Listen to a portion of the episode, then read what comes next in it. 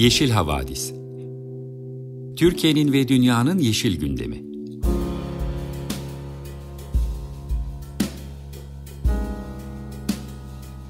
Hazırlayan ve sunanlar Demet Yaman Er, Savaş Çömlek, Dilan Altın Makas, Sare Abit ve Tansu Yeşilkır.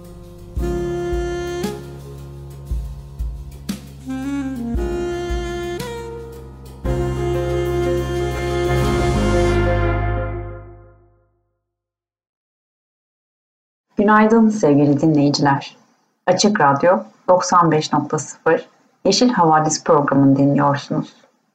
Bugün ikinci gününe girdiğimiz Nisan ayı ile birlikte hep birlikte çok ağır bir şekilde yaşadığımız ve etkisi, acısı hala devam eden kara kışın bir daha benzeri yaşanmamak üzere geride kalacağı ve doğanın, ağaçların, çiçeklerin, tomurcukların uyanarak hepimizin yüzümüzü, içimizi ısıtacak güneşe aydınlığa, umuda, gülümsemeye, hayata, gelmekte olan bahara dönebileceği huzur dolu bir pazar olması dileğiyle programımıza başlıyoruz.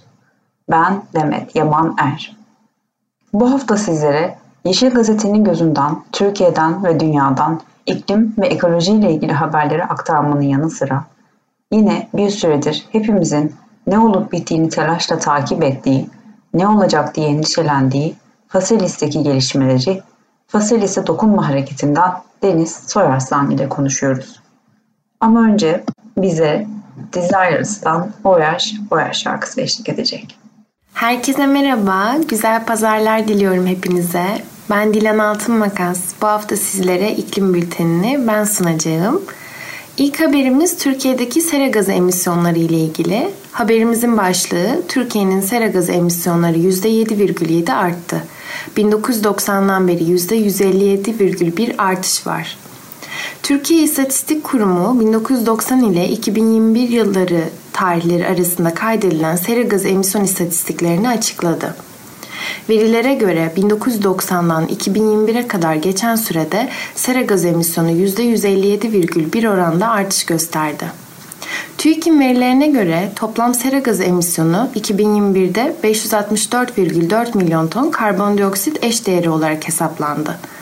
Buna göre emisyonlar önceki yıla göre %7,7 oranında arttı. Kişi başı toplam sera gazı emisyonu 1990'da 4 ton karbondioksit iken bu rakam 2021'de 6,7'ye çıktı. Paris İklim Anlaşması'na 2016'da imza koyan Türkiye'nin o yıldan bu yana emisyonları düzenli olarak arttı. Geçen sürede sera gazı salınımı yaklaşık 63,3 milyon ton karbondioksit artış gösterdi. TÜİK verilerine göre enerji sektörü saldığı emisyon miktarında diğer sektörleri geride bıraktı. Toplam sera gazı emisyonlarında 2021'de karbondioksit eş değeri olarak en büyük payı %71,3 ile enerji kaynaklı emisyonlar alırken bunu sırasıyla sanayi, tarım ve atık sektörü takip etti. Veriler 2020 rakamlarıyla karşılaştırıldığında 2021 yılında Türkiye'nin enerji ve sanayi kaynaklı emisyonlarının artarken tarım ve atık sektörleri kaynaklı emisyonlarının azaldığı görülüyor.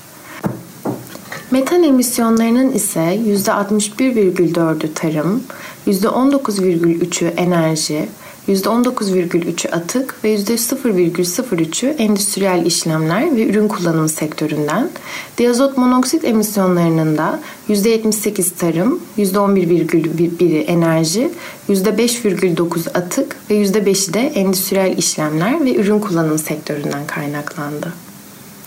Bir diğer haberimizin başlığı şu şekilde. Türkiye dahil 45 ülkeden 2050'ye kadar denizcilikte sıfır emisyon hedefi. Birleşmiş Milletler Uluslararası Denizcilik Örgütü, iklim stratejisini iyileştirmek üzere oturumlar arası çalışma grubu görüşmeleri için 20-24 Mart tarihlerinde İngiltere'nin başkenti Londra'da bir araya geldi. Birleşmiş Milletler Uluslararası Denizcilik Örgütü 2050 yılına kadar deniz taşımacılığından kaynaklanan emisyonları yarıya indirmeyi hedefliyor ve bu hedefi Temmuz 2023'e kadar arttırmayı taahhüt ediyor. Yapılan oturumlarda Türkiye'de dahil olmak üzere 45 ülkenin 2050 yılına kadar denizcilik sektöründe net sıfır emisyon hedefini desteklediği açıklandı.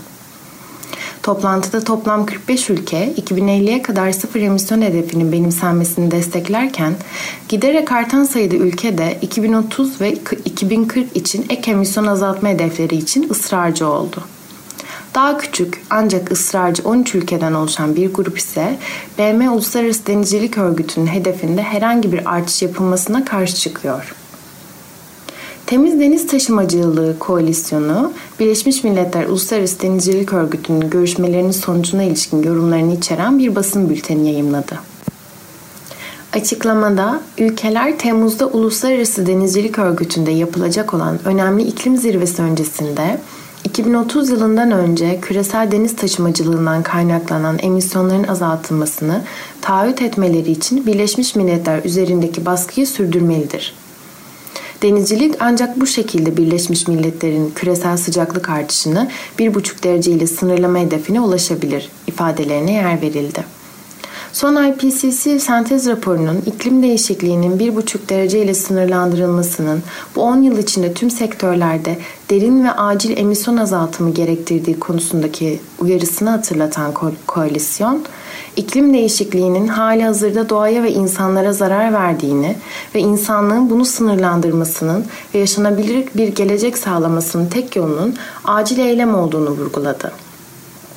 Uluslararası Denizcilik Örgütü üyesi devletler IPCC'ye kulak vermeli ve acilen 2030 yılına kadar gemilerden kaynaklanan sera gaz emisyonlarını yarıya indirmeyi ve 2040 yılına kadar sıfır emisyona ulaşmayı taahhüt etmelidir.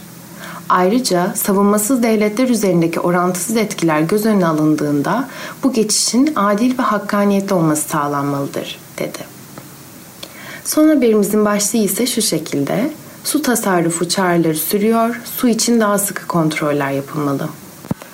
İnsan kaynaklı faaliyetler sonucunda etkisi artan iklim değişikliği nedeniyle hava sıcaklıklarının mevsim normallerinin üstünde seyretmesi ve kış yağışlarının yetersiz kalması nedeniyle barajlardaki su seviyeleri endişe kaynağı olmaya devam ediyor. Kuraklık için alarm zilleri çalarken uzmanlar Türkiye'yi bekleyen kurak yaz ayları konusunda uyarıyor. Hürriyet'ten Ekin Hazal Doğruyu Sever'in aktardığına göre Su Politikaları Derneği Başkanı Dursun Yıldız hem vatandaşlara hem de yöneticilere seslenerek yapılması gerekenleri ve çözüm önerilerini şöyle anlattı.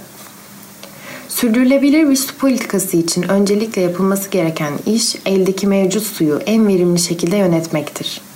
Su temininde verimliliği artırmanın en etkili yolu da şebekelerdeki kayıp ve kaçakları mümkün olan en az seviyeye düşürmektir.''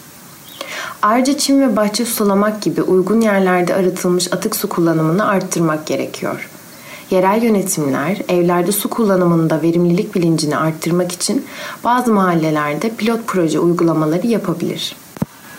Bir bölge veya mahalledeki binalarda suyu verimsiz kullanan su aparatlarının belediyeler tarafından değiştirilerek su kullanım farkındalığı yaratılıp kullanılan su miktarındaki azalmanın tespit edilebileceğini belirten Dursun Yıldız, elde edilen sonuçlar üzerinden bunun yaygınlaştırılmasına yönelik adımlar atılabilir. Ayrıca Ankara dahil büyük kentlerimizde suda talep yönetimine geçilmesi zorunlu oldu su israfı yapan işletmeler daha sıkı kontrol altına alınmalı ifadelerini kullandı. Suyun azlığı kadar fazlalığını da yönetmek gerektiğini belirten Yıldız, bu kapsamda yere, yerel yönetimlerin özellikle ani ve şiddetli yağışların oluşturduğu şehir sellerine karşı hazırlıklarını artırması gerektiğini de vurguladı. Bu haftalık iklim bültenimizin sonuna geldik. Umuyorum ki haftaya daha güzel haberlerle, daha güzel gelişmelerle duyururuz sesimizi. Şimdi sırada bu haftanın parçası Michael Kivanuka'dan Cold Little Heart sizlerle. Merhaba sevgili Yeşil Havadis dinleyicileri. Ben Demet Yaman Er. Bu hafta sizlere ekoloji bültenini ben sunuyorum. Bültenimizin ilk haberi ise Türkiye'de çevreye karşı işlenen suç oranları ile ilgili. Öyle ki çevreye karşı işlenen suç sayısı 2022'de 57.150'ye ulaşmış. Adalet Bakanlığı geçtiğimiz günlerde 2022 yılına ait adalet istatistiklerini yayınladı. İstatistikler ne yazık ki geçtiğimiz yıl ülkedeki suç oranlarında önemli bir artış yaşandığını işaret ediyor. Çevreye karşı suçlar nedeniyle ise 24 binden fazla dava açılmış. 2022 yılı içerisinde çevreye karşı suçlar kapsamında toplam 46.130 soruşturma dosyası bulunurken bunlardan 24.340'ı aynı yıl davaya dönüşmüş.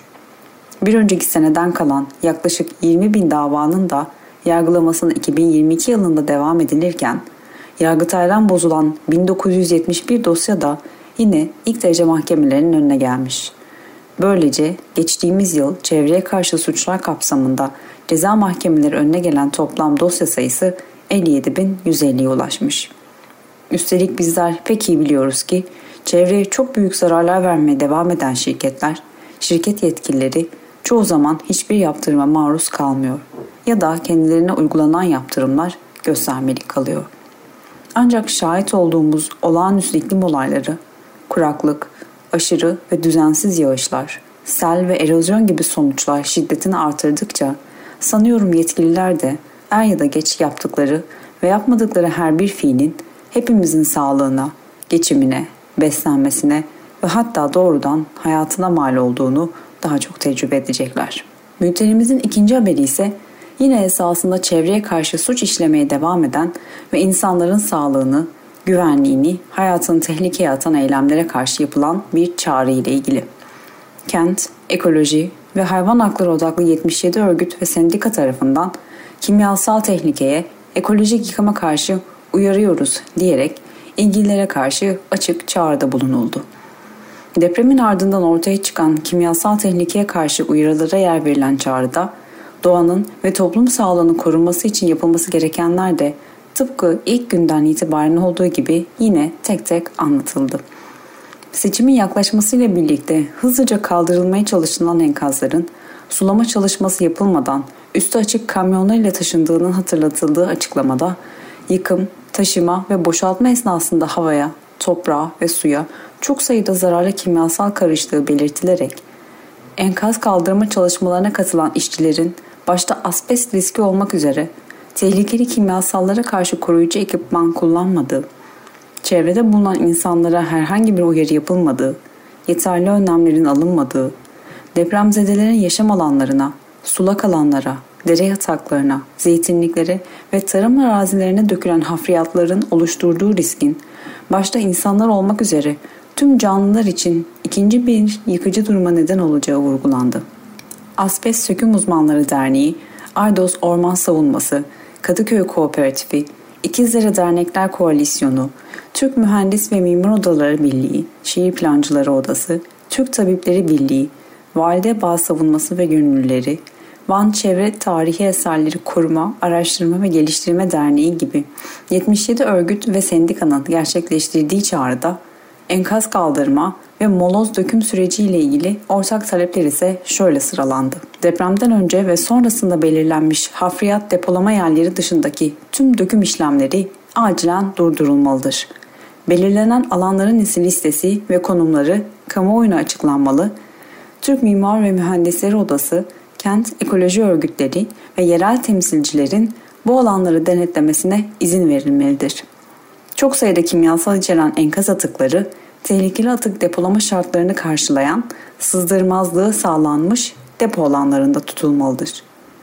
Enkaz kaldırma işlemleri sulama yapılarak işçi sağlığı ve iş güvenliği açısından gerekli önlemler alınarak sermaye odaklı değil, ekolojik dengeyi koruyan ve emekçilerin hayatını koruyacak bir biçimde yapılmalıdır. Yıkılan ve hasarlı evlerin asbest ve başkaca tehlikeli madde içerip içermediğine dair envanter kamuoyu ile paylaşılmalıdır. Asbest ve tehlikeli kimyasal içeren hafriyatlar bilimsel yöntemler ile ayrıştırılıp bertaraf edilmeli, yaşam döngüsüne zarar vermeyecek biçimde depolanmalıdır. Ve sen olarak Çevre, Şehircilik ve İklim Değişikliği Bakanlığı başta olmak üzere enkaz kaldırma ve döküm çalışmalarından sorumlu kamu kurumları ile ekoloji örgütleri, meslek odaları, kent konseyleri, sendikalar ve benzeri yerel tüm öznelerin içinde olduğu şeffaf işleyen ortak koordinasyonlar kurulmalıdır. Bizim de buradan dile getirdiğimiz bu çok önemli çağrıya dileriz hep birlikte kulak verir, aynı şekilde bu konuda yetkiye ve sorumluluğu elinde bulunduran bakanlıkların, valiliklerin ve belediyelerin de süratle kulak vermesini ve gereken adımları atmasını hep birlikte daha gür bir sesle talep ederiz. Bültenimizin üçüncü haberi ise Avrupa Birliği'nden geliyor. Avrupa İklim Eylem Ağı geçen hafta 22 Mart Dünya Su Günü'nde yayınladığı bilgi notunda kömüre karşı uyarıda bulundu. Climate Action Network, kısaca CAN Europe, Türkçesiyle Avrupa İklim Eylem Ağı, kömüre dayalı enerji politikasının su etkisi bilgi notunu Dünya Su Günü'nde yayınladı. 22 Mart tarihi 1993 yılında Birleşmiş Milletler tarafından Dünya Su Günü olarak kabul edilmişti.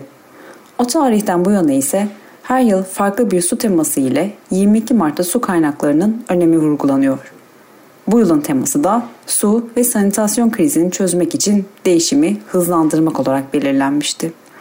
Sanitasyon ise kabaca temiz içme suyu, atık su ve kanalizasyonun yeterli arıtımı ve bertarafı ile ilgili halk sağlığı koşullarını ifade ediyor. Türkiye, kişi başına düşen 1544 metreküp kullanılabilir yıllık su miktarıyla su stresi, baskısı yaşayan ülkeler arasında yer alıyor ve 6 Şubat'ta yaşanan depremlerin ardından deprem bölgesinde hala pek çok temel insani ihtiyaca erişim sağlanamıyorken bu insani krizde su ve sanitasyon da ne yazık ki öne çıkan acil ihtiyaçlardan biri. Böyle bir afet ve savaş gibi kriz süreçlerinde daha da belirgin hale gelen su ihtiyacı ise su varlıklarının ve su varlıklarını koruyacak planlama süreçlerinin önemini gösteriyor. Ken Europe'un hazırladığı bilgi notu da yoğun su tüketimine neden olan kömürden elektrik üretim sürecinin su varlıkları üzerindeki etkilerine dair bilimsel verileri derliyor ve Türkiye'de de suyun yönetişimi hakkında bilgiler paylaşarak politika önerileri sunuyor. Bilgi notunda kömürün su etkilerine dair öne çıkan bazı bilgiler ise şöyle.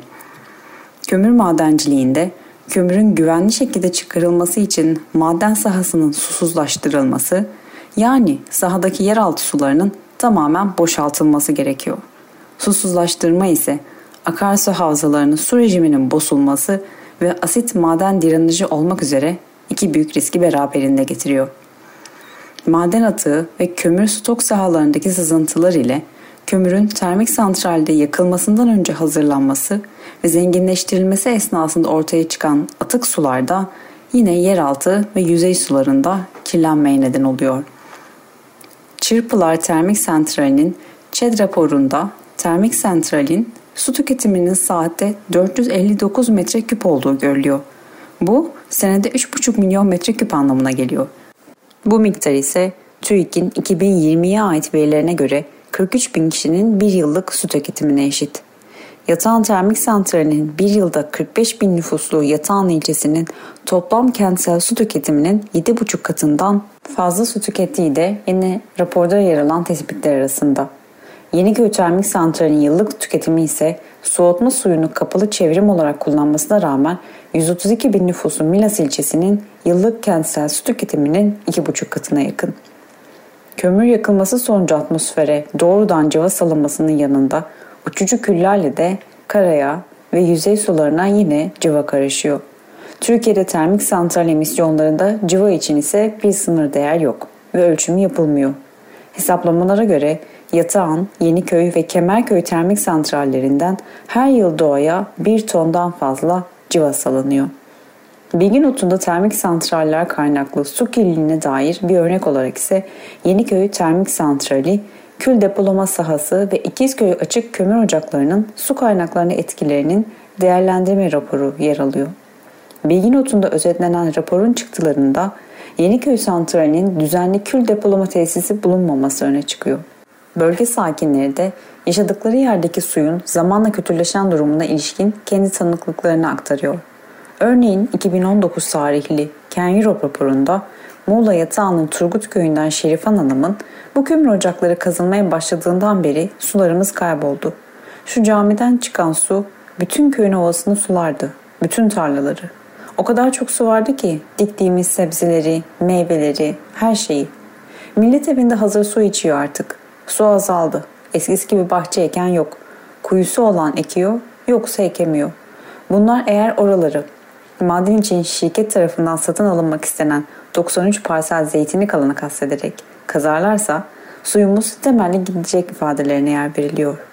Dileriz daha geniş ve kapsamlı bir toplumsal bilinç ve yönetişim anlayışı ile suyumuza, gölümüze, denizimize, kısacası yaşam kaynaklarımıza daha iyi sahip çıkıp çok geç olmadan gerekli adımları atabilir ve engellerden alınması gereken bu önlemlerin, sağlanması gereken bu korumaların ne ölçüde gerçekleştirildiğini şeffaf bir şekilde öğrenebilir, talep edebilir ve hesabını sorabiliriz.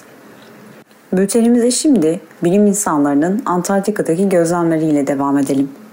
Avustralyalı bir bilim ekibi derin okyanus akıntılarının 2050'ye kadar %40 oranında azalabileceğini ortaya koydu. Araştırmanın yazarları bu durumun okyanuslardaki ısı, tatlı su, oksijen ve karbon besin maddeleri dengelerini değiştirerek tüm okyanuslarda yüzyıllar boyunca hissedilecek etkiler yaratabileceğini söylüyor. Zira bu akıntılar canlılar için hayati önemde. Bu nedenle bilim insanları bu durumun deniz seviyelerini yükseltebilecek, hava durumunu değiştirebilecek ve deniz yaşamını hayati bir besin kaynağından mahrum bırakabilecek bir dizi etki yaratabileceğini aktarıyor. Daha önceki çalışmalar Kuzey Atlantik'teki akıntılar nedeniyle Avrupa'nın daha soğuk hale gelebileceğini ortaya koyarken Nature dergisinde yayınlanan güncel makalede akıntılardaki yavaşlamanın okyanusun atmosferden karbondioksit emme kapasitesini de azaltabileceği uyarısında bulunuldu. Çalışmada öncelikle dünyadaki derin akıntıların itici gücünü Antarktika yakınlarında soğuk ve yoğun tuzlu suyun aşağı doğru hareketinden aldığı ortaya konulurken, buz tabakasındaki tatlı su eridikçe deniz suyunun yoğunluğunun azaldığı ve aşağı yönlü hareketinde yavaşladığı belirtiliyor.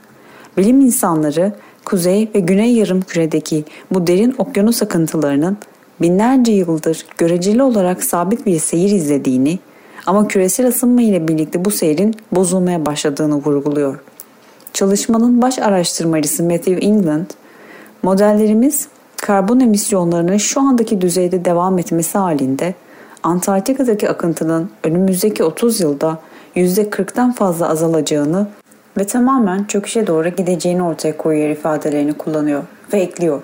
Geçmişte bu tür sirkülasyonların değişmesi bin yıldan fazla sürerdi.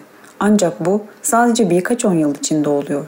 Bu dolaşımların yavaşlayabileceği düşündüğümüzden çok daha hızlı. Çalışmada görev alan Dr. Adele Morrison ise okyanustaki sirkülasyonun yavaşlaması nedeniyle okyanus yüzeylerinin karbon emme kapasitesine daha hızlı ulaşacağını ve derindeki sularla daha yavaş yer değiştireceğini vurguluyor. Çalışmada yer alan bilim insanlarının 35 milyon saatlik bilgisayar hesaplaması sonucu oluşturduğu bu modellemeye göre ne yazık ki Antarktika akıntılarındaki söz konusu yavaşlamanın Kuzey Atlantik'ten iki kat daha hızlı olma ihtimali söz konusu. Bu nedenle tıpkı çalışmanın baş araştırmacısı Matthew England'ın da dediği gibi ikonik bir su kütlesinin olası uzun vadeli bir yok oluşundan bahsediyoruz. Bültenimizin son haberi ise güzel bir gelişme ile Güney Amerika'dan geliyor. Kolombiya Çevre Bakanlığı geçtiğimiz haftalarda hükümetin 2026'ya kadar 120 bin hektarlık alanı ağaçlandırma hedefini 750 bin hektara çıkardıklarını bildirdi. Bakanlığın verilerine göre Kolombiya'daki ormansızlaşmanın %58'i dünya üzerinde biyoçeşitlilik açısından en zengin bölgelerden biri olan Amazon'da görülüyor.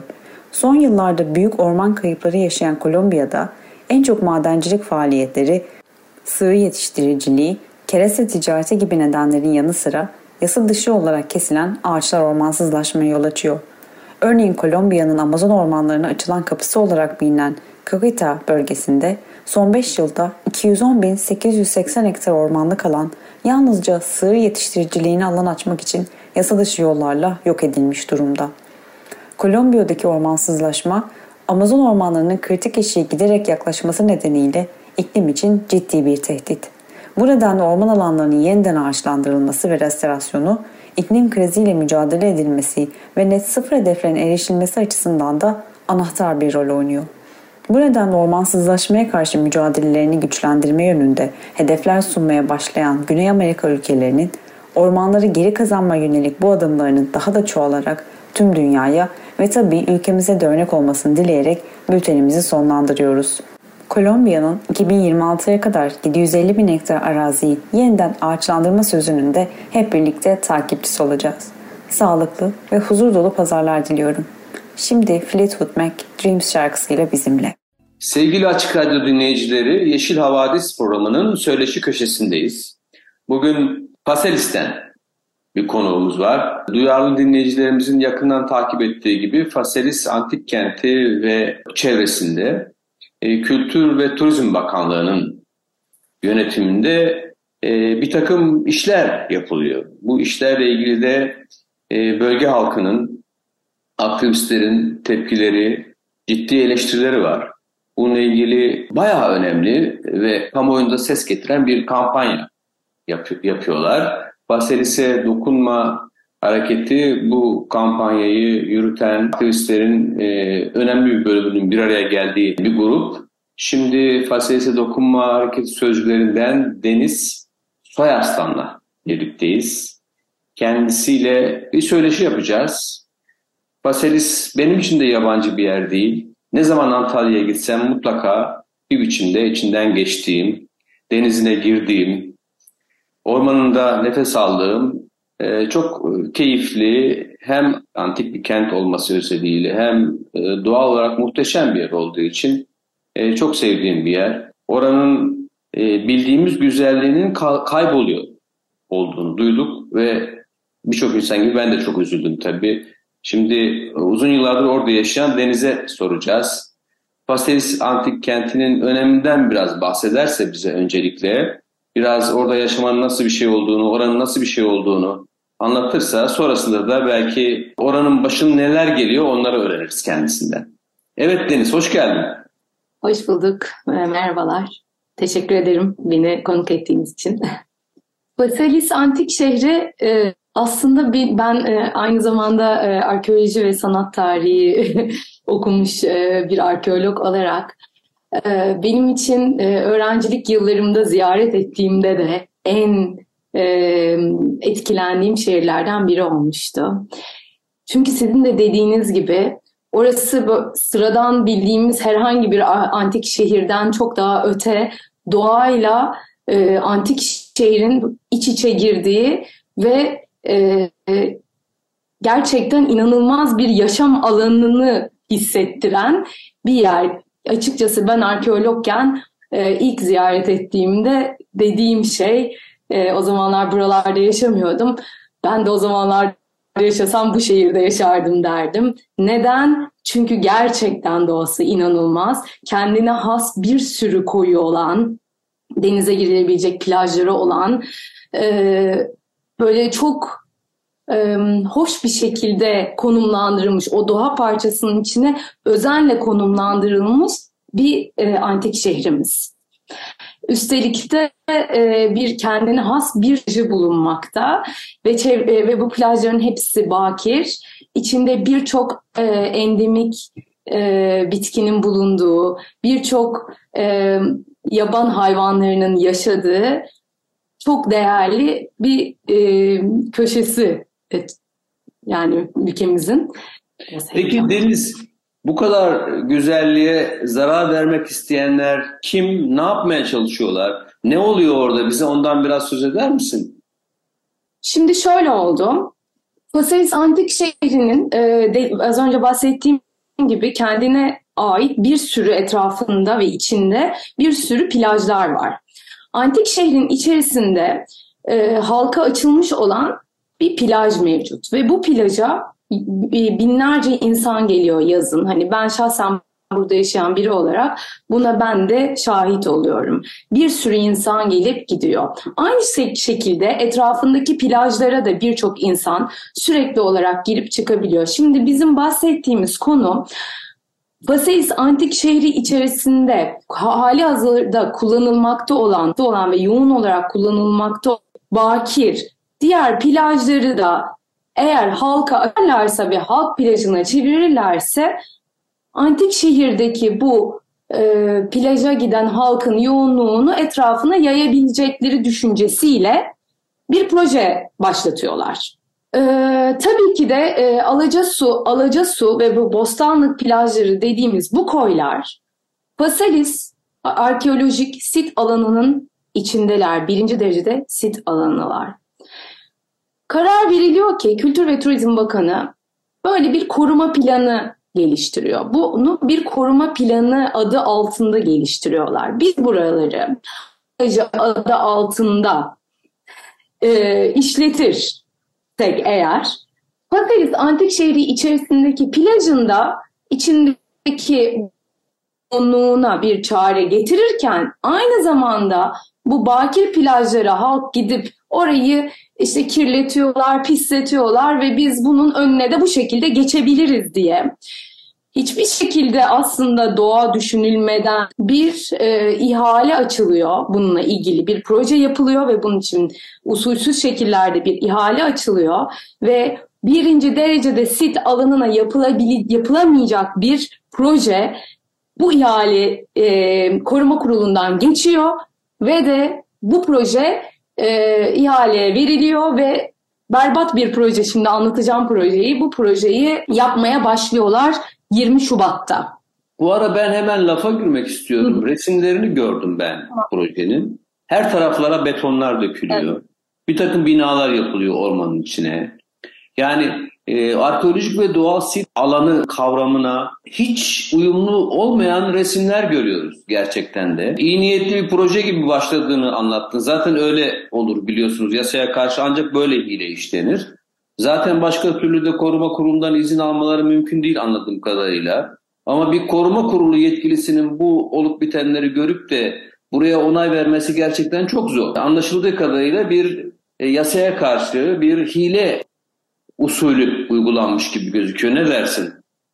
Ee, yani bunu e, kesinlikle e, bu böyle yani zaten başka türlü oralar şimdi şöyle bu plajlar o kadar değerli ve o kadar muhteşemler ki e, ve arkalarında da e, böyle geniş orman alanları mevcut doğal olarak. Çünkü zaten e, bütün bu bahsettiğimiz alan sizin de söylediğiniz gibi Bey Dağları Sahil Milli Parkı sınırları içinde Tahtalı Dağı özel doğa sınırları doğa doğal koruma sınırları içerisinde ve artı olarak e, Fasalis antik şehri birinci derecede arkeolojik sit sah e, sahası içerisinde olan bu yerlerim Halk Plajı adı altında bu e, az önce bahsettiğim o gerekçeleri de kullanarak aslında bugün ne yazık ki ve de diyorlar ki biz buraları öğren yerine çeviriyoruz ve biz bunu diyoruz ki halk plajı ve bu sayede biz buraya aslında yapılaşmayı başlatıyoruz ve bir ticaret hane kuruluyor aslında burada. Çünkü proje şöyle ne yazık ki e, bu projenin nasıl geçtiği kuruldan hiçbir şekilde anlaşılacak gibi değil e, birinci derecede sit alanına 2892 metre küplük derin kazı yapılacağı, 1139 metreküp beton kullanılacağı bu projenin tanımında yazılmakta. Bu proje bu projenin onayı veriliyor Kültür Bakanlığımız tarafından. Çünkü adı halk plajı. Çünkü adı biz burayı korumak, koruyoruz. Bunun bunun arkasına sığınır, sığınılarak birçok usulsüzlük ve hukuksuzluk yapılarak bu proje başlatılıyor. Ee, aynı zamanda bu projenin içinde bakın neler var. Halk plajı diye anlatılan bu projenin içerisinde şunlar var. Kafeterya, duşlar, tuvaletler, e, giyinme soyunma odaları, çok geniş alanları kapsayan otoparklar, karşılama mer- e, merkezleri, mescit, e, kumsal sağlık alanların tamamını işgal edecek kadar çok sayıda plastik şezlong ve şemsiyeler konuluyor. Sorulduğu zaman projenin içeriğinde e, kesinlikle ücretsiz halk plajı diye geçen bu plaj tasarımının içindeki bu şezlonglar tabii ki de kiralık kendileri de zaten kabul ediyorlar. Otoparklardan para alınıyor e, gibi hani böyle de bir taraftan da bunun ticaret hane amaçlı yapıldığını kanıtlayacak çok fazla sayıda e, kanıtımız var kafeteryalar. Hiçbir şekilde birinci derecede sit alanına da ticari bir faaliyet yapılması söz konusu bile değildir zaten. Bırakın e, kumsallara, şezlonglar, temsiyeler konulmasını oraya yapılması gereken e, yani oraya e, çok iyi bir tasarımla oranın doğasına uygun bir koruma yöntemi geliştirmek yerine bir ticarethane kurup oraya o şekilde sahip çıkmayı aslında e, çare bulmuşlar ne yazık ki. Anlayabildiğimiz kadarıyla e, daha önce yaptıkları birçok projeyle benzer e, işler yapıyorlar. E, bunlar çok bildik e, hileli senaryolar. Siz ne yapıyorsunuz buna engel olmak için? Biraz da ondan bahseder misin? Sesinizi duyurmak isteriz. Sonuçta sizi duymak istiyoruz. Size nasıl destek olabiliriz? Ne yapabiliriz? Teşekkür ederiz. Şimdi şöyle e, biz 20 e, Şubat'ta e, iş makinalarıyla bu nadide bakir koylarımıza girdikleri andan itibaren biz tüm sivil toplum kuruluşlarıyla birlikte de hareket ederek onları da bu durumun vahimliğine davet ederek bir harekete geçtik. Faselis'e dokunma hareketini başlattık. Faselis'e dokunma hareketi tek başına e, bu e, yapılan bu proje, Kültür Bakanlığı'nın yapmış olduğu bu projeye tek başına karşı gelen tabii ki de kurum olmadı. Dediğim gibi STK'lar, birçok STK'lar, Mimarlar Odası, çevre e, pardon şehir plancıları odası gibi bir birçok odalar e, bu konuya sahip çıktılar. E, herkesin açtığı e, buralarda yaşayan bizlerin e, bireysel olarak e, yapılan buradaki usulsüzlüklerden ötürü açtığımız suç duyuruları var. Aynı zamanda Mimarlı Odası, Şehirler, e, Şehir Plancıları Odası'nın açtığı suç duyuru, açtıkları davalar mevcut. Aynı şekilde burada e, bazı insanların özel mülkiyetine bile e, saldırılmış olduğu için e, özel mülk sahipleri de dava açmış durumda. Sonuçta aynı şey e, yani bir taraftan bu olaya bizim tepkimiz hem hukuki açıdan devam etmekte aynı zamanda e, sosyal medyada e, ve basının desteğiyle aslında bizim bu konuyu bütün Türkiye'ye duyurmamız ne yazık ki ülkemizde e, bu olayın başladığı gün depremden deprem e, yaşamış olduğumuz bu acı depremin hemen akabininde başladı bu projenin e, hayata geçmesi. O yüzden e, hepimizin dikkati, kalbi depremdeyken e, bu olay başladığı için e, tabii ki de e, bu olayın e, ne kadar acı olduğunu duyurmamız çok zor oldu. Ama yine de yine de bence e, bayağı e, bir başarı elde ettik ki şu anda beraber konuşabiliyoruz ve birçok başka e, medyada da e, bu konu üzerinde konuşulmaya başlandı. Yapılabilecek en önemli şey e, bir kere en çok benim karşılaştığım şey bir inançsızlık durumu var bizim halkımızın insanlarında. Ne yazık ki biraz anlıyorum e, bu konuyu, sempati gösterebilirim bu e, inançsızlığa. Çünkü çok haksızlığa uğradık, çok hileli işler gördük. E, ama e, bireyler kendi güçlerine güvenmeliler ve eğer hiçbir şey yapamıyorlarsa yapanlara yapanlara destek olarak işte sosyal medyada paylaşarak sesimizi duyurmaya devam ederek ancak biz bu mücadelede e, başarılı olacağız. Bu mücadelede başarılı olabileceğimizin kanıtlarını görebiliyoruz. Onunla ilgili anlatacağım. E, e, hatta konuşmak isterim onunla ilgili ne oldu şu anda diye. En önemli şey lütfen Change.org kampanyamız var. Fasalise dokunma adı altında bir Change.org kampanyamız var. En önemlilerinden biri.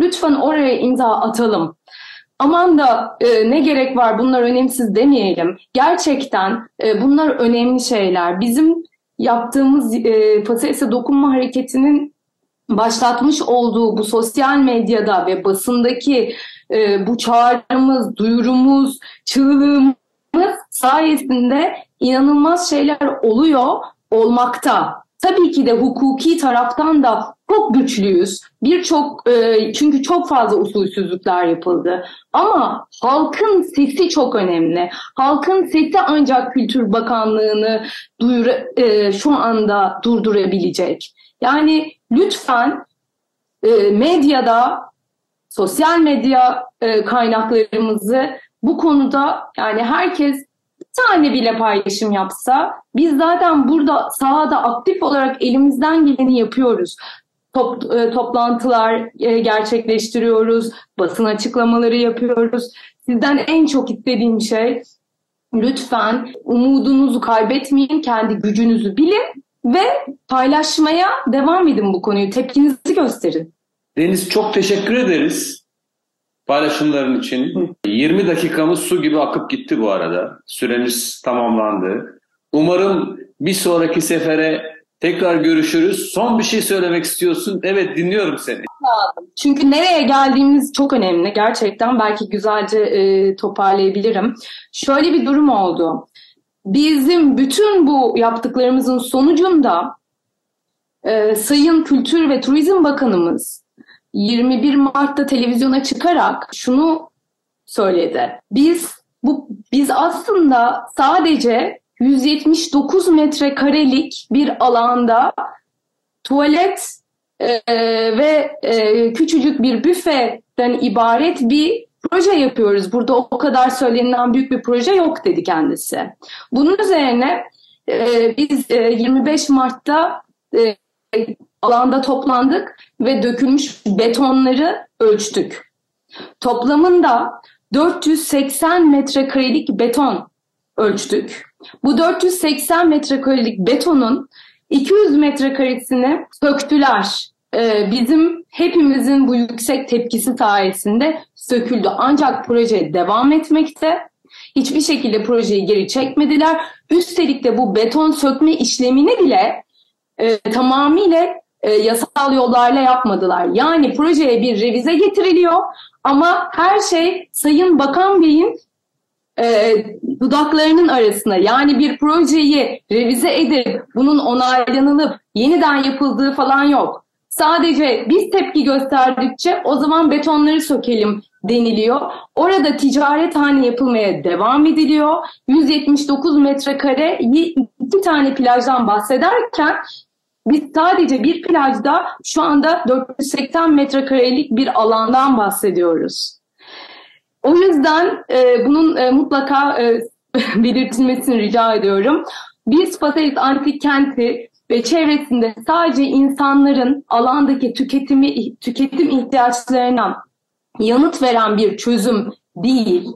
Oranın oranın doğasının, kültürünün, can, diğer canlıların yaşamlarına da saygı gösteren, orayı koruyacak daha bütünsel bir proje yapılmasını ve bunu şeffaflıkla bilim insanları ile birlikte yapılmasının yanında duran e, bir topluluğuz. Mutlaka korunmalı ama çok böyle özenle korunmalı.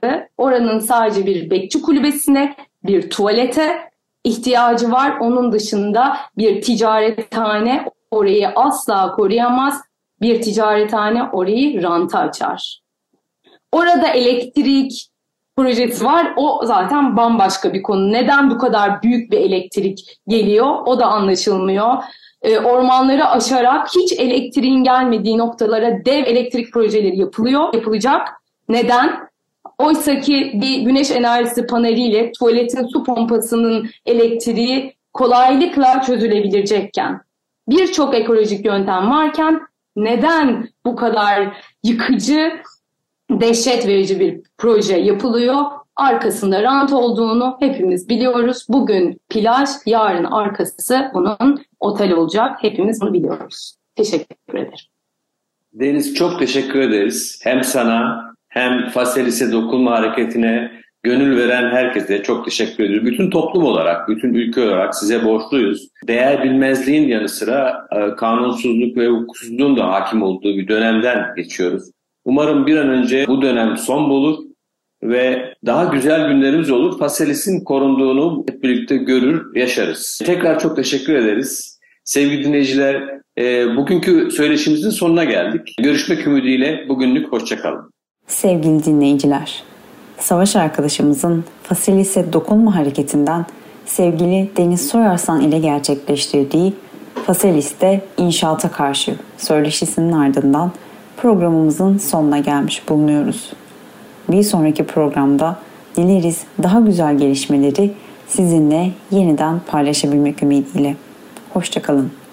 Kapanışta ise bize Chien Noir Lumière Bleu parçasıyla eşlik ediyor.